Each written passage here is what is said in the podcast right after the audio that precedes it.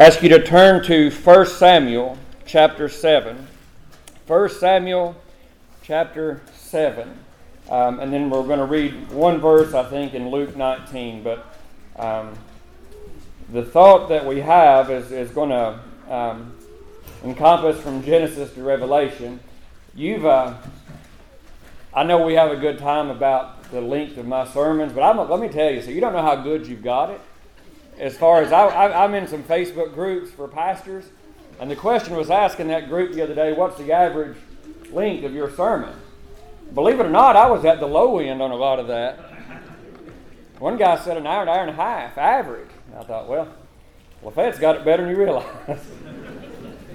but we're, we're going to try to not do that today. Uh, but it is, um, um, it, it, well, just pray for me. I'll put it that way. 1 Samuel chapter number 7. 1 Samuel chapter 7 and verse 1. And the men of Kirjath Jearim came and fetched up the ark of the Lord and brought it into the house of Abinadab in the hill, and sanctified Eleazar his son to keep the ark of the Lord. And it came to pass while the ark abode in Kirjath Jearim that there the time was long, for it was twenty years. And all the house of Israel lamented after the Lord. And Samuel spake unto all the house of Israel, saying, if you do return unto the Lord with all your hearts, then put away the strange gods and Ashtaroth from among you, and prepare your hearts unto the Lord, and serve him only. And he will deliver you out of the hand of the Philistines. Then the children of Israel did put away Baalim and Ashtaroth, and serve the Lord only.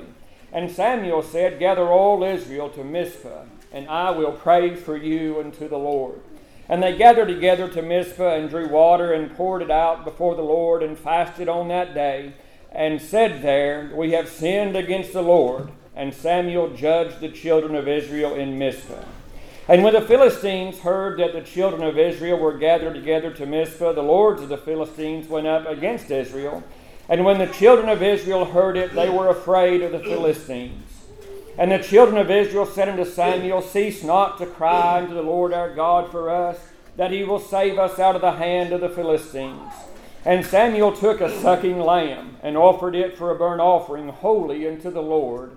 And Samuel cried unto the Lord for Israel, and the Lord heard him. And as Samuel was offering up the burnt offering, the Philistines drew near to battle against Israel. But the Lord thundered with a great thunder on that day upon the Philistines and discomfited them, and they were smitten before Israel. And the men of Israel went out of Mizpah and pursued the Philistines and smote them until they came to Bethcar. Now listen, here's the, here's the thought of the whole thing. Didn't Samuel took a stone and set it between Mizpah and Shin and called the name of it Ebenezer, saying, Hitherto hath the Lord helped us. Um, one verse in, in Luke 19, uh, Luke 19, verse 40, and he answered, he being Jesus, and said unto them, I tell you that if these should hold their peace, the stones would immediately cry out. Again, I don't think I've ever preached before we had a, a church prayer. This is new to me, but I, I feel the need to go ahead and do this. You pray for me. Uh, I want to talk to you just a little bit this morning on the stones are crying. Um, I, I, thought, and I hadn't even, I, the Lord laid this on my heart early in the week, and I've tried to study different places. Um, but I had the thought this morning that I hadn't had all week, and, uh, and that was when I was a kid. Um, uh, we, uh, a, a, dear friend of mine, she actually grew up like a sister. Her name, she lives in Lafayette. You probably know her. It's Kendra Ramsey or Kendra Bray now.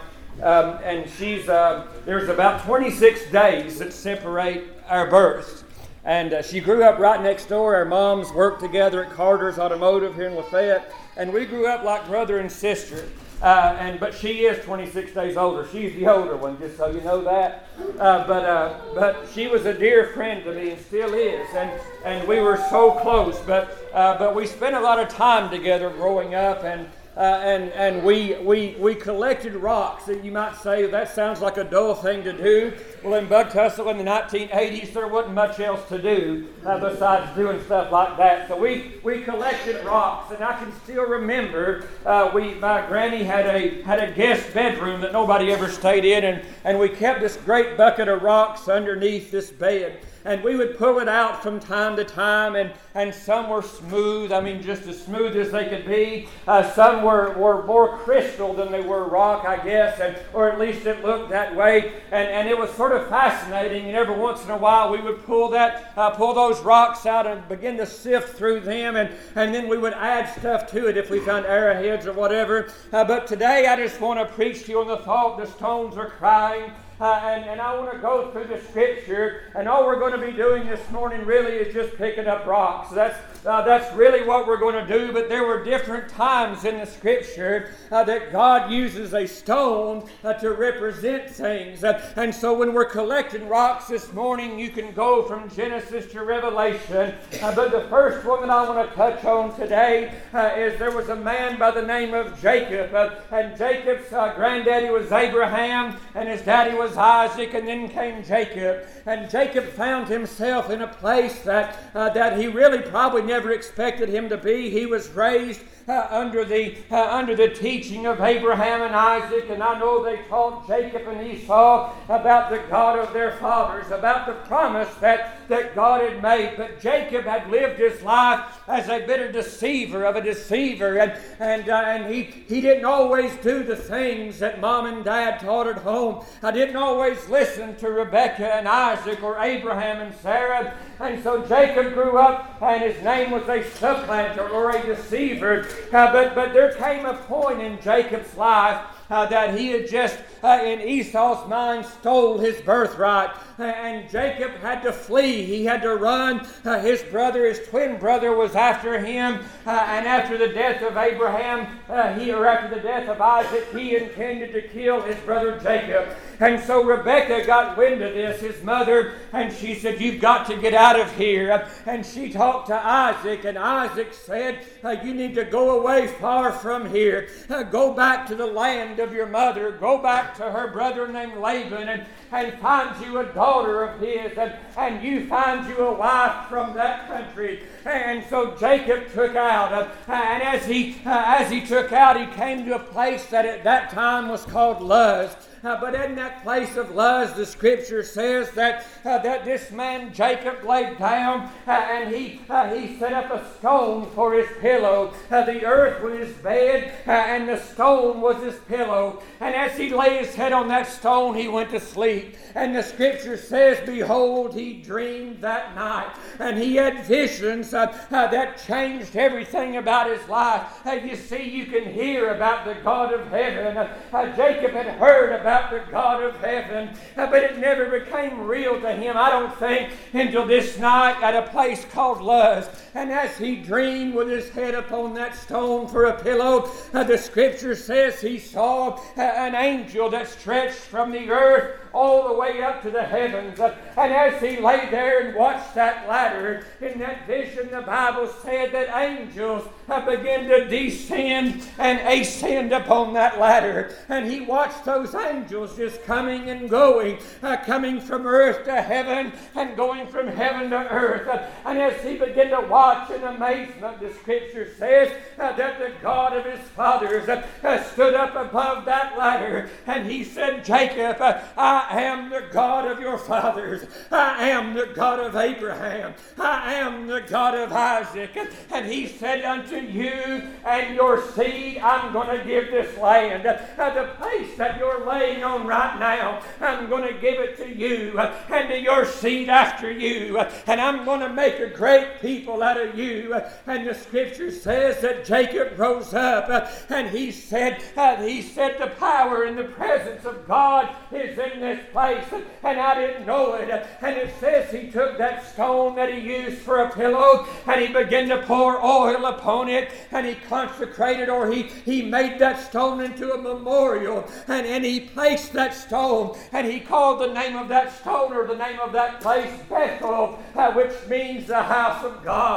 And he said, Surely it is the gate of heaven. I've thought about that this week. We're just picking up rocks, but uh, Brother Ricky, if you've uh, been on Facebook and, and follow our uh, Facebook page, Lafayette Missionary Baptist Church, uh, uh, he's laid a lot of rocks down this week. Uh, we're getting ready later on in the year to celebrate 175 years here at Lafayette Missionary Baptist Church. I dare say there's been a lot of rocks that's been collected from this place.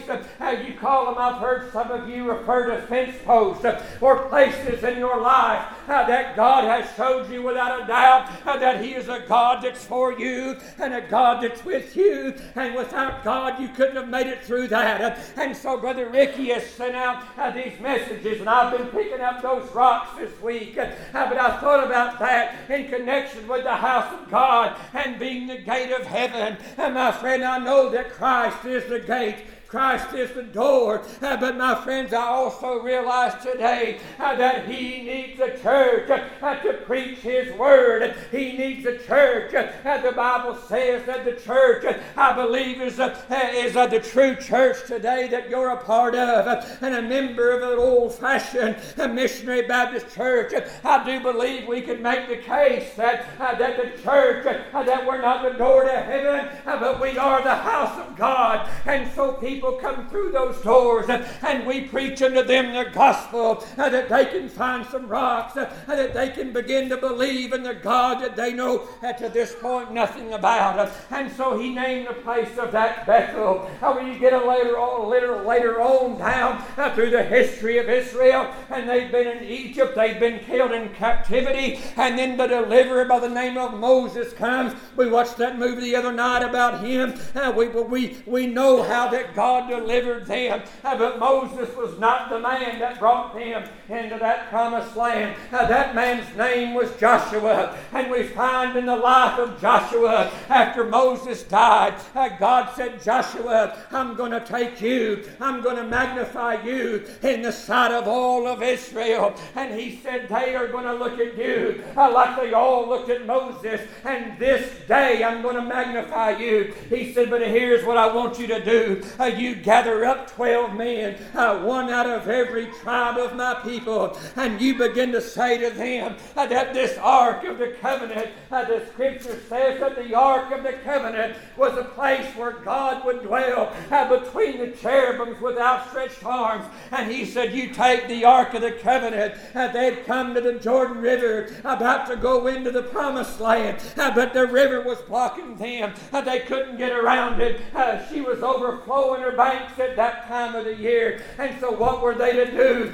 God had led them up to this point, uh, but they couldn't go any further. And God said, Joshua, I'm going to magnify you. I want you to take those 12 men, one out of every tribe. and you send the ark of the covenant, which represented the presence of God. And He said, You let that go before you. And as they, uh, as the priests that carry that ark of the covenant, uh, when their feet touched uh, sets feet, uh, when they set their feet into the midst of the Jordan River, he said, I'm going to stop her. I'm going to I'm going to cause the waters to stand up on a heap, and you're going to walk over on dry land. Uh, but he said, Those 12 men, I want you to go and take those 12 men. And so they all passed over. Uh, 40,000 men of war uh, passed over, and the whole camp of Israel passed over. And then he took those 12 men. Uh, the priests were the only ones left, uh, still standing there on dry ground, uh, still standing there after all that time, uh, waiting for the last one to cross. Uh, but they were there, and Joshua took those men and he said, You go stand, uh, you go back into the Jordan,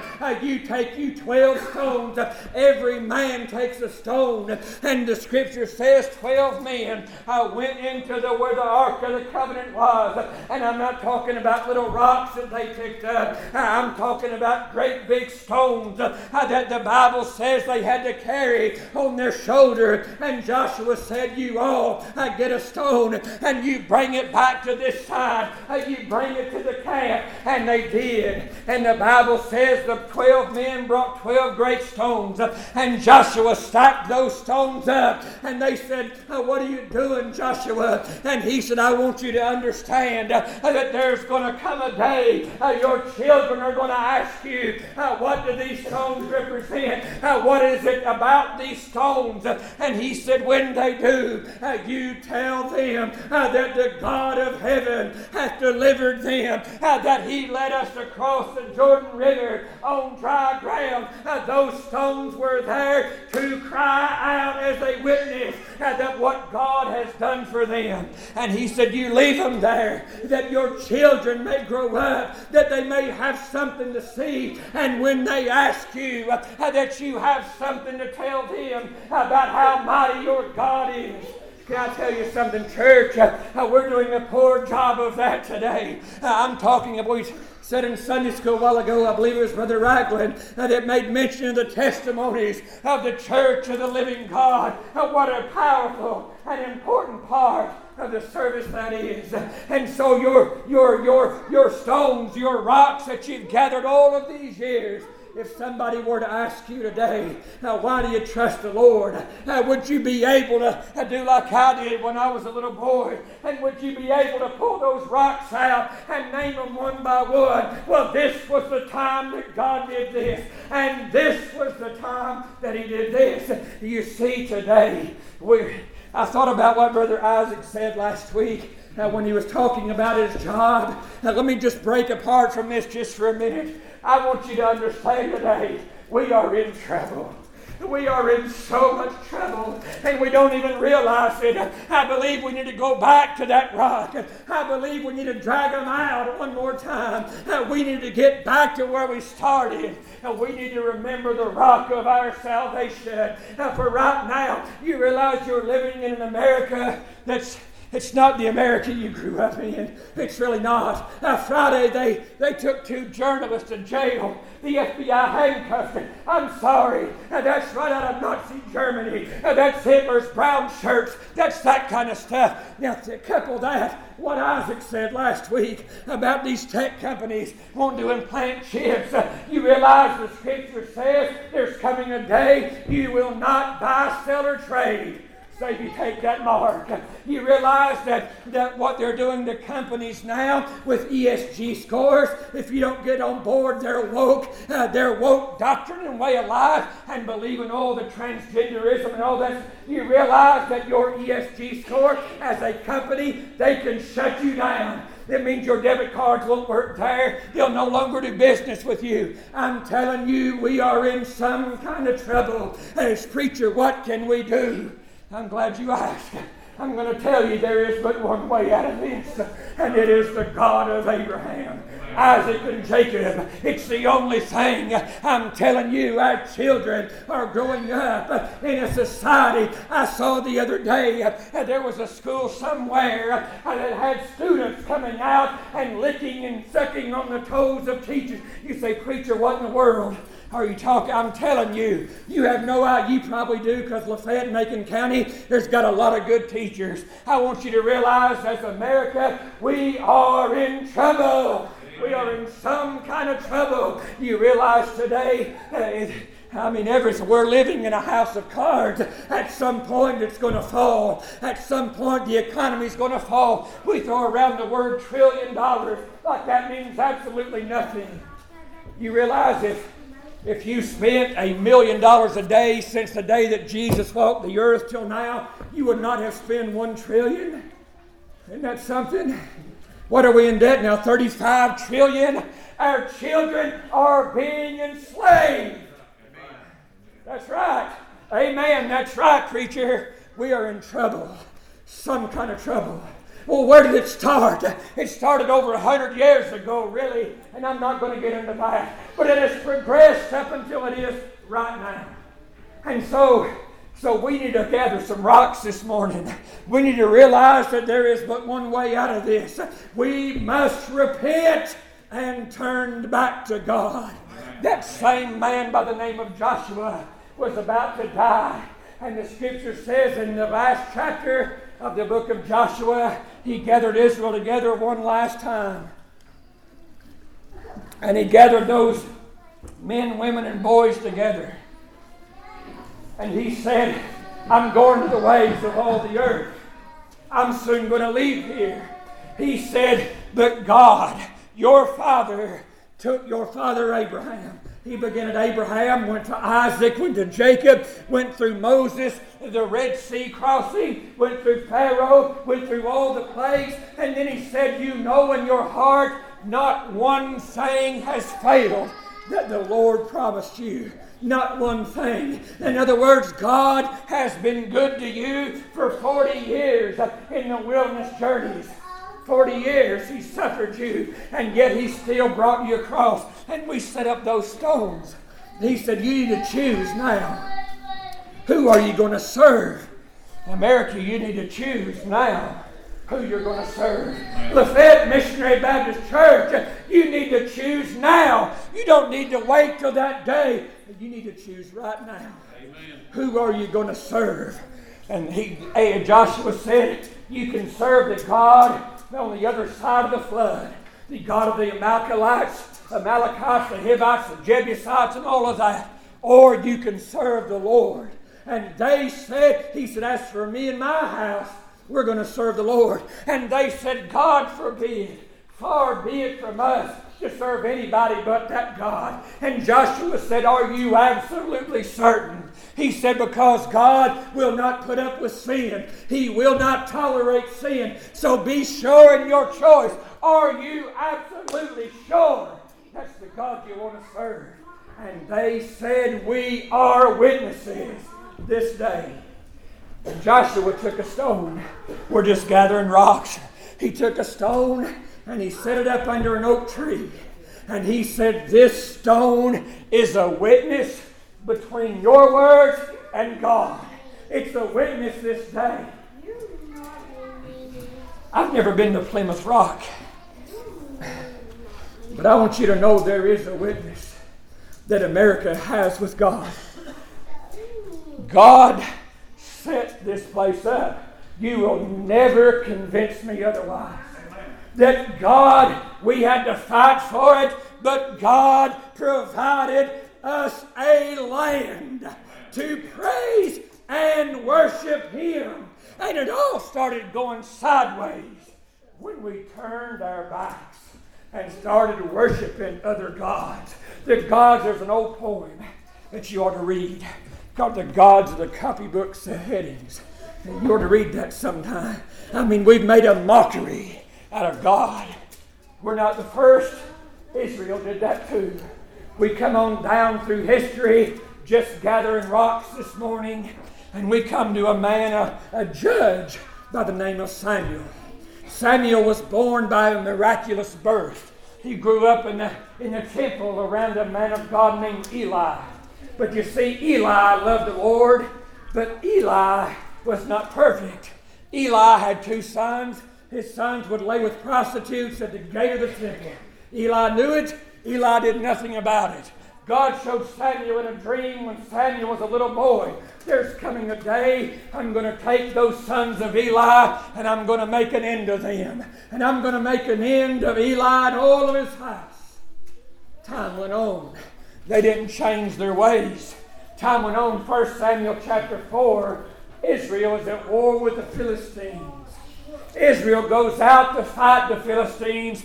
Eli is old at this time, and he stayed back at the temple, sitting at the gate in a chair, watching and waiting for word to come back. How is the battle going? And as the scripture says that Israel went out, remember, this is the same Israel that had defeated and laid waste to everybody they had come against. But this time was different. This time their hearts had turned back from God. And, and they, were, uh, they were defeated. And 4,000 men died that day.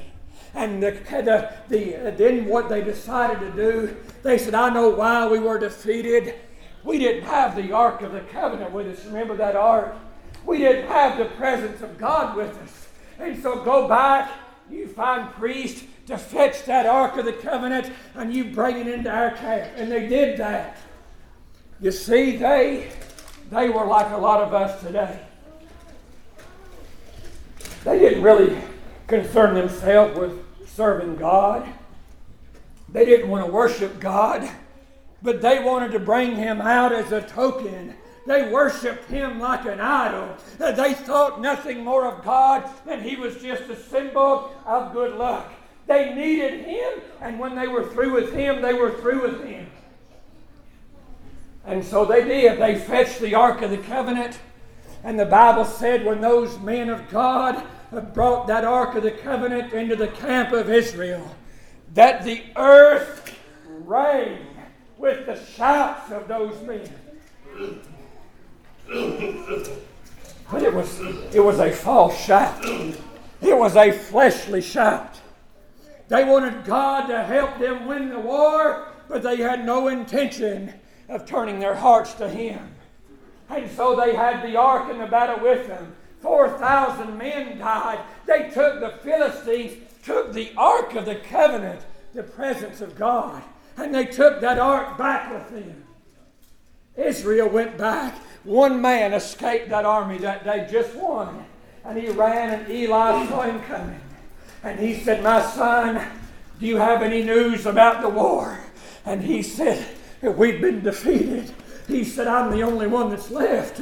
And he said, You're, he said, What about my boys? And he said, Hophnius and Phineas are dead. And Eli didn't know what to do. His children were dead. And he said, But wait, there's more. The ark is gone. The ark of the covenant, the place that God dwelt, is gone. The Philistines took it. And when Eli heard that, he fell backward off of that chair and broke his neck and he died. Eli's daughter in law was listening. She heard that. Her husband was dead. Her brother in law was dead. She just saw her father in law was dead. But the thing that grieved her the most when she heard the Ark of the Covenant was gone, she was pregnant with child. She went into hard labor. She died as that child was born. And when that child came forth, they said, You've got a baby boy. And she didn't even acknowledge they said anything. She was already gone. And they called his name Ichabod, which means the glory of the Lord has departed. Can I be brutally honest with you? America is in great danger of that right now. God has protected us through every war and battle that we've been in. But you know why He's protected us? I love our founders. They gave us a constitution, which I think came from God. I really do. There was never a nation that ruled themselves like that. You know, we're an experiment. We're just a baby of a nation, and we are an experiment. They are driving us away.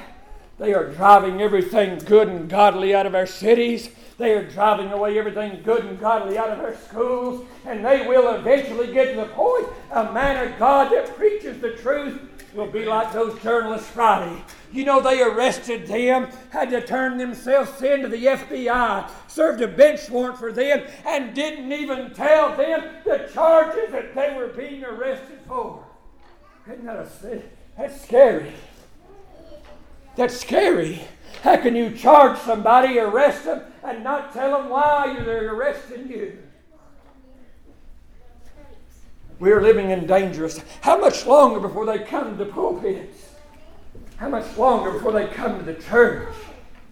You better be ready against that day. You better choose now whom you're going to serve. Then it'll be far too late. You better choose now. But the glory of the Lord departed. The Philistines got that Ark of the Covenant back to their land. And they set it in the house of Dagon, their God. And they woke up the next day and Dagon was laying on the ground. They set him back up and they woke up the next day and Dagon was on the ground again. And this time his head and the palms of his hands were torn off. The presence of God showed exactly who the God of heaven really is. And so, God, because they had taken his ark into a strange land, he smote the Philistines. They died. Many of them were plagued with dread diseases. And they said, We've got to get this thing away from us. And they had a council. How shall we do this? And they finally decided to take two, uh, two new milk, milk kinds that had never been broken. And they set that ark up on a wagon. And they just turned it loose into the hand of the Lord, really. And those two milk kinds made their way with the ark behind them back into the land of Israel. And they came to the land of Bethshemesh. And the scripture says that there the men received the ark, they looked into it, and God slew 50,000 people there that day. God has a prescribed way of worship. We've made a mockery of it today. There is a right way to serve Him. And there are many, many, many wrong ways to serve Him. What did Paul tell Timothy? You need to know how to behave yourself in the house of God. And so, what were they? That ark stayed in Bethshemesh 20 years. And after 20 years, Samuel was grown. We're gathering rocks. I'm trying to hurry. Samuel was grown after that time, and they came to Samuel. And Samuel came to them, and he said what I read there. We need to repent, and we need to turn back. See, the Philistines were coming again, and Israel got word they were stationed at the same place that 20 years earlier they were defeated. And they were scared and they were terrified and said, Samuel, what can we do? And Samuel, they said, Samuel, would you please pray for us? And Samuel said, I will pray for you. He said, I will. And he said, Go and get me a little bleeding lamb, a sucking lamb. And if you want the victory, I'm going to need a lamb. The lamb is the key to the victory. And the blood of that lamb began to flow and the Philistines were on their way. And they cried and they said, Samuel, don't cease and don't stop. When we go out to battle, you don't stop praying for us. That happened in the days of Moses when Moses watched Joshua fight Amalek. And the Bible says when Joshua would get the best of him when Moses held his hands up. But as soon as Moses got tired and his hands dropped, Joshua suffered defeat. And so, you know what they did? We're just gathering rocks. They brought a stone for Moses to sit on. I've sat on that stone many times when I'm tired and I can't take another step. That stone has been set underneath me, and I've sat on that stone, that firm foundation that is the Word of God. Amen. And Samuel said, I'm going to pray for you. And Samuel prayed, and God sent a hailstorm out of nowhere. And the Bible said it discomfited the Philistines, and many died there that day. And you know what Samuel did? He said, You bring me a stone. And he set up that stone, and he said, The name of this stone and of this place from here forevermore shall be called Ebenezer. It's the place that the Lord helped us. I've got a lot of Ebenezer's in my life. I've got a lot of places you can call them fence posts, and that would be fair. As you go along, you can see the markers. As I mentioned, I've, I've, I've, I've picked up rocks this week that Brother Ricky has put down. I can see the ordinations of days gone by. I can see the church fellowships from days gone by. Could I say something right now? I'm not trying to offend anybody. If the churches would begin to pull out those rocks, from under the bed, we would see how much God helped us Amen. when there was unity between us. That's right.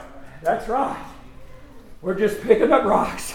And so he said it's Ebenezer. Do you have an Ebenezer? I've got a drawer full of Ebenezers. I mean, I've got I've got Ebenezer's for days that the Lord has helped me when I think there's no way I'm going to get through this. There's no way my family's going to get through this. And all of a sudden, God comes on the scene. And right, Ebenezer is a place where you know beyond a doubt you would have not made it had God not helped you. Amen. He said, That's an Ebenezer. Gilgal was where Joshua set up a stone. Ebenezer Gilgal means a rolling away. That the reproach of Egypt, you're no longer a slave. I've got a Gilgal. It's at an altar where I went from a slave unto a son. You got a Gilgal? You got a place where the reproach of this world was rolled off of you. If you've been saved, you've got a Gilgal. And I would bet money on it today if I was a betting man that if you've got a Gilgal, you've got at least one Ebenezer in your life. I've got a bunch of them. When I was a kid, we kept that bucket of rocks under the bed. But every once in a while, just in case we forgot how beautiful they were, me and Kendra would pull them things out and begin to look at the creation that God had made. It'd do us good from time to time to take that out from under where we've got it hid, pick up those rocks one by one, Satan would declare to you today, God will not help you, that you're doomed and you're doomed to fail in what you set your hand to do. You know when he does that, you know what will run him off? Uh, you pull out those rocks and you start showing Satan your Ebenezer stone. That'll, that'll shut him out. Well, you know without a doubt God has been with you. Now, what I read there in Luke, what did it say? It said that Jesus just rode into Jerusalem on a donkey. The last time he would ever come into that city before the crucifixion. And the men were there, throwing palm branches in their way, saying, Blessed is he that cometh in the name of the Lord. Could we not say that same thing today? He is coming again. Blessed is he. And the men that stood by heard those men say that. And they told the Lord, listen at what they're saying. You need to tell them to hush. That's what the world tells the church today. You need to hush. I'll say today what Jesus said then. If these should hold their peace, these stones would cry out. There is a witness. That's what Joshua said. He set up the stone underneath the oak tree. He said, This stone has heard your words and it's going to be a witness between you and God. What did Jesus say? Those stones would cry out. When John the Baptist came baptizing, when the first and new to the last prophet of the Old Testament was John the Baptist, that's what the scripture says. He came preaching repentance and faith. And as he preached, a generation of vipers gathered on the seashore or on the riverbank. And they began to question and argue with John. You know what John said? I wonder sometimes if he was standing in the exact same spot that thousands of years before Joshua had set up stones in the midst of. Not only did Joshua take stones out of Jordan, the Bible said he also put stones in Jordan where the priests that bear the Ark of the Covenant stood. Whether he was standing in those stones or if he could see the stone, maybe he had no idea. But I know how God works. I'm of half a mind that the stones that were there at the Jordan was the very same stones that Joshua had erected thousands of years before. And John the Baptist said, God is able of these stones to raise up children unto Abraham. Isn't that a remarkable thing? I think it was probably the same stone. I can't prove that. The Bible doesn't say. But that's how God would work things. He's a mag- magnificent God. Just gathering rocks. But there is one rock. Let me, well, there's two. There's an old saying, and it's not Bible. There is a scripture that says the stone which the builders rejected has become the head of the corner. Jewish history, whether this is true or not, I have no idea. That was scripture. But there's a Jewish history. Whether it's true or not, I have no idea. But it would make, I tend to believe it is because it would make that scripture uh, seem so much more real. That when Solomon was building his temple, the men were cutting stones out of the mountain. And they, they would just bring the stones and bring them to the builders, and the builders would begin to build with those stones. But the builders came across a stone, according to Jewish history, that didn't fit.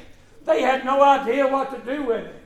And so history says those, those builders threw it off to the side and weeds began to grow up around it. It took years to build this temple. And as the weeds grow up, men forgot about that stone. And tradition and history says the temple was almost complete. But there was one stone missing, and they couldn't find it. And beyond that, it was the chief cornerstone. And somebody remembered wait a minute, wasn't there a stone that we put away? Wasn't there a stone that we cast aside? And they went and got that stone, and it was the head cornerstone. Can I tell you something? Our generation has cast the foundation stone, the head cornerstone, which is Jesus Christ. We have threw him away Amen. and forgotten all about him. America and every other nation will fall by the wayside without that foundation stone. Amen. I don't care how smart your politicians are that you elect. I don't care what kind of grand ideas they come up with. We are in trouble. We've enslaved a generation. I don't fear for me. I'm fully aware I've got more days behind me than I've got in front of me. I'm aware of that. And a lot of you are aware of that too. Could I beg you, look at these children. What kind of church and what kind of country are we leaving them? That concerns me deeply. Without the cornerstone, they don't have a chance. How do we get out of it? You do what Samuel did. Samuel said, We need to pray and we need to repent. We've got a lot of repenting to do as a nation. 60 million or so innocent babies, transgender. They're, they're making it so now that you can't give you can't give a child a Tylenol without a parent's signature, but they can get an abortion. They can get a sex change. They can get hormone blocking pills and feed your child without you even knowing. We're in trouble. There is one more stone, and then we're done gathering stones. Jesus Christ, Son of God, God in the flesh, was crucified at Calvary. And he lay in the grave three days. But the Bible says on the third day, very early in the week, a group of women went to the tomb. And that tomb had been sealed with a great, massive stone. And they had no idea how they were going to remove that stone. But the Bible said as they got there, the stone was rolled away. Aren't you glad? Amen. Our church today is based upon that stone being rolled away. It wasn't rolled away so Jesus could get out. I personally think he had already left while the stone was still there. Amen. But the stone had been rolled back to let those women in so they could see in, so they could see that the God that they serve and the one that they love had rose from the dead. Amen. Boy, that stone is precious. Maybe it's maybe more precious than all the other stones because without that stone, I'd have no Gilgals. Without that stone, I'd have no Ebenezer's. Without that stone, I would have nothing. But with that stone Amen. and the resurrection promise that we, You know, you're going to have a stone one day. One day when I'm laid beneath the earth, they're going to mark my spot. They're going to put a stone up, and it's going to say, maybe here lies, but that's going to be a lie. I'm not going to be there. Here lies the body. But because of that resurrection stone rolled away, I will not be there. But that stone's going to be there. And it'll be a marker of your life. Who you are. They don't tell a great big story. I've heard preachers say at funerals sometimes, the year of your birth, mine was 1977. I don't know when the year of my death will be, but there'll be a little dash in between those years, and it's that dash that represents your entire life. What? The stones are crying out. What is your stone saying today? Do you have Ebenezer's? What we've been trying to do and begging you to do there's nothing wrong with sports. I love sports. I think of Sister Bridget, and I'm not trying to embarrass you, but I'll use you as an example again. She told me in revival season that my boys, if they have to choose, if I have to choose for them, they're going to be at the house of God. The football can wait. Uh, may I say to you, uh, that decision bore fruit. Uh, and my friend, they both got saved one night because she made a choice. We've been trying to implore you as mamas and daddies. Uh, there's nothing wrong with sports. They've got their place. They teach life lessons. They teach lots of good things. Uh, but my friend, there is something far more important. Bring your children to the house of God. Why? Because you got a church full of people that's collected a lot of rocks over the years. And from time to time, we like to take your little babies and pull out our basket of rocks and begin to show them one by one.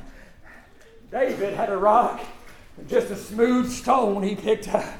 And with that stone, he slew a giant. I wonder if David hung on to that stone. And for years, he was able to say this This is where the Lord guided my sling. Guided my. Can I say to you today, the church of the living God, that the government's powerful, and they're pure, incarnated, evil, evil, evil. You can, you can disagree with me all you want. I'm going to say they are pure, unmitigated evil. The church is vastly more powerful than any government the world has ever known. We've got the stones to prove it. We've got. You ever faced any giants? Remember how scared you were? I've killed a few of those giants with just a stone. That's all David had, just a stone. But for the rest of his life, don't you imagine he told that story? There I was, just a teenage boy, not a stitch of armor on me, and this great champion Goliath came out, defied the armies of the living God. And he said, I went out and faced him and said, He said to me, You're just a little dog, come out. You send a dog out. And David said, You are defying the name of the God of the armies of Israel. And I can't stand for that. Our culture and our governments today are defying the name of the Lord God of Israel and America. And I will not stand for it anymore. You got stones. I'm not trying to discourage you. I'm trying to warn you. There is hope. It don't have to be that way. We don't have to go down like that. There is hope if God's people will repent and turn to Him and not just do what Israel did and bring Him out as an ark, as a token when we're fighting a battle, and that wasn't serving Him. If we truly worship and serve Him with all of our heart, I still believe God will hear our cry and He'll help us out of this mess. If we do what Israel did and just praise Him in name only, worship Him in name only, and bring Him out as a token on Sunday morning. I went to church, I did. That's not serving God, that's making a mockery of everything that He is. I'm not trying to scare you, but I'm trying to warn you. The days are vastly quickly approaching. Vastly quickly approaching. We're going to need our we're going to need our bucket of rocks handy. The days are getting dark. We need to pull those out and remember. Just remember. Just remember all that God has brought you through. And have faith that He will bring you through another day. He will stand with you against your Goliath with just a rock. Just a rock. Have you got a Gilgal, a Ebenezer? Have you got a bucket of rocks? The rocks are crying out. That's what I've got for you. May God bless you. Let's have a song.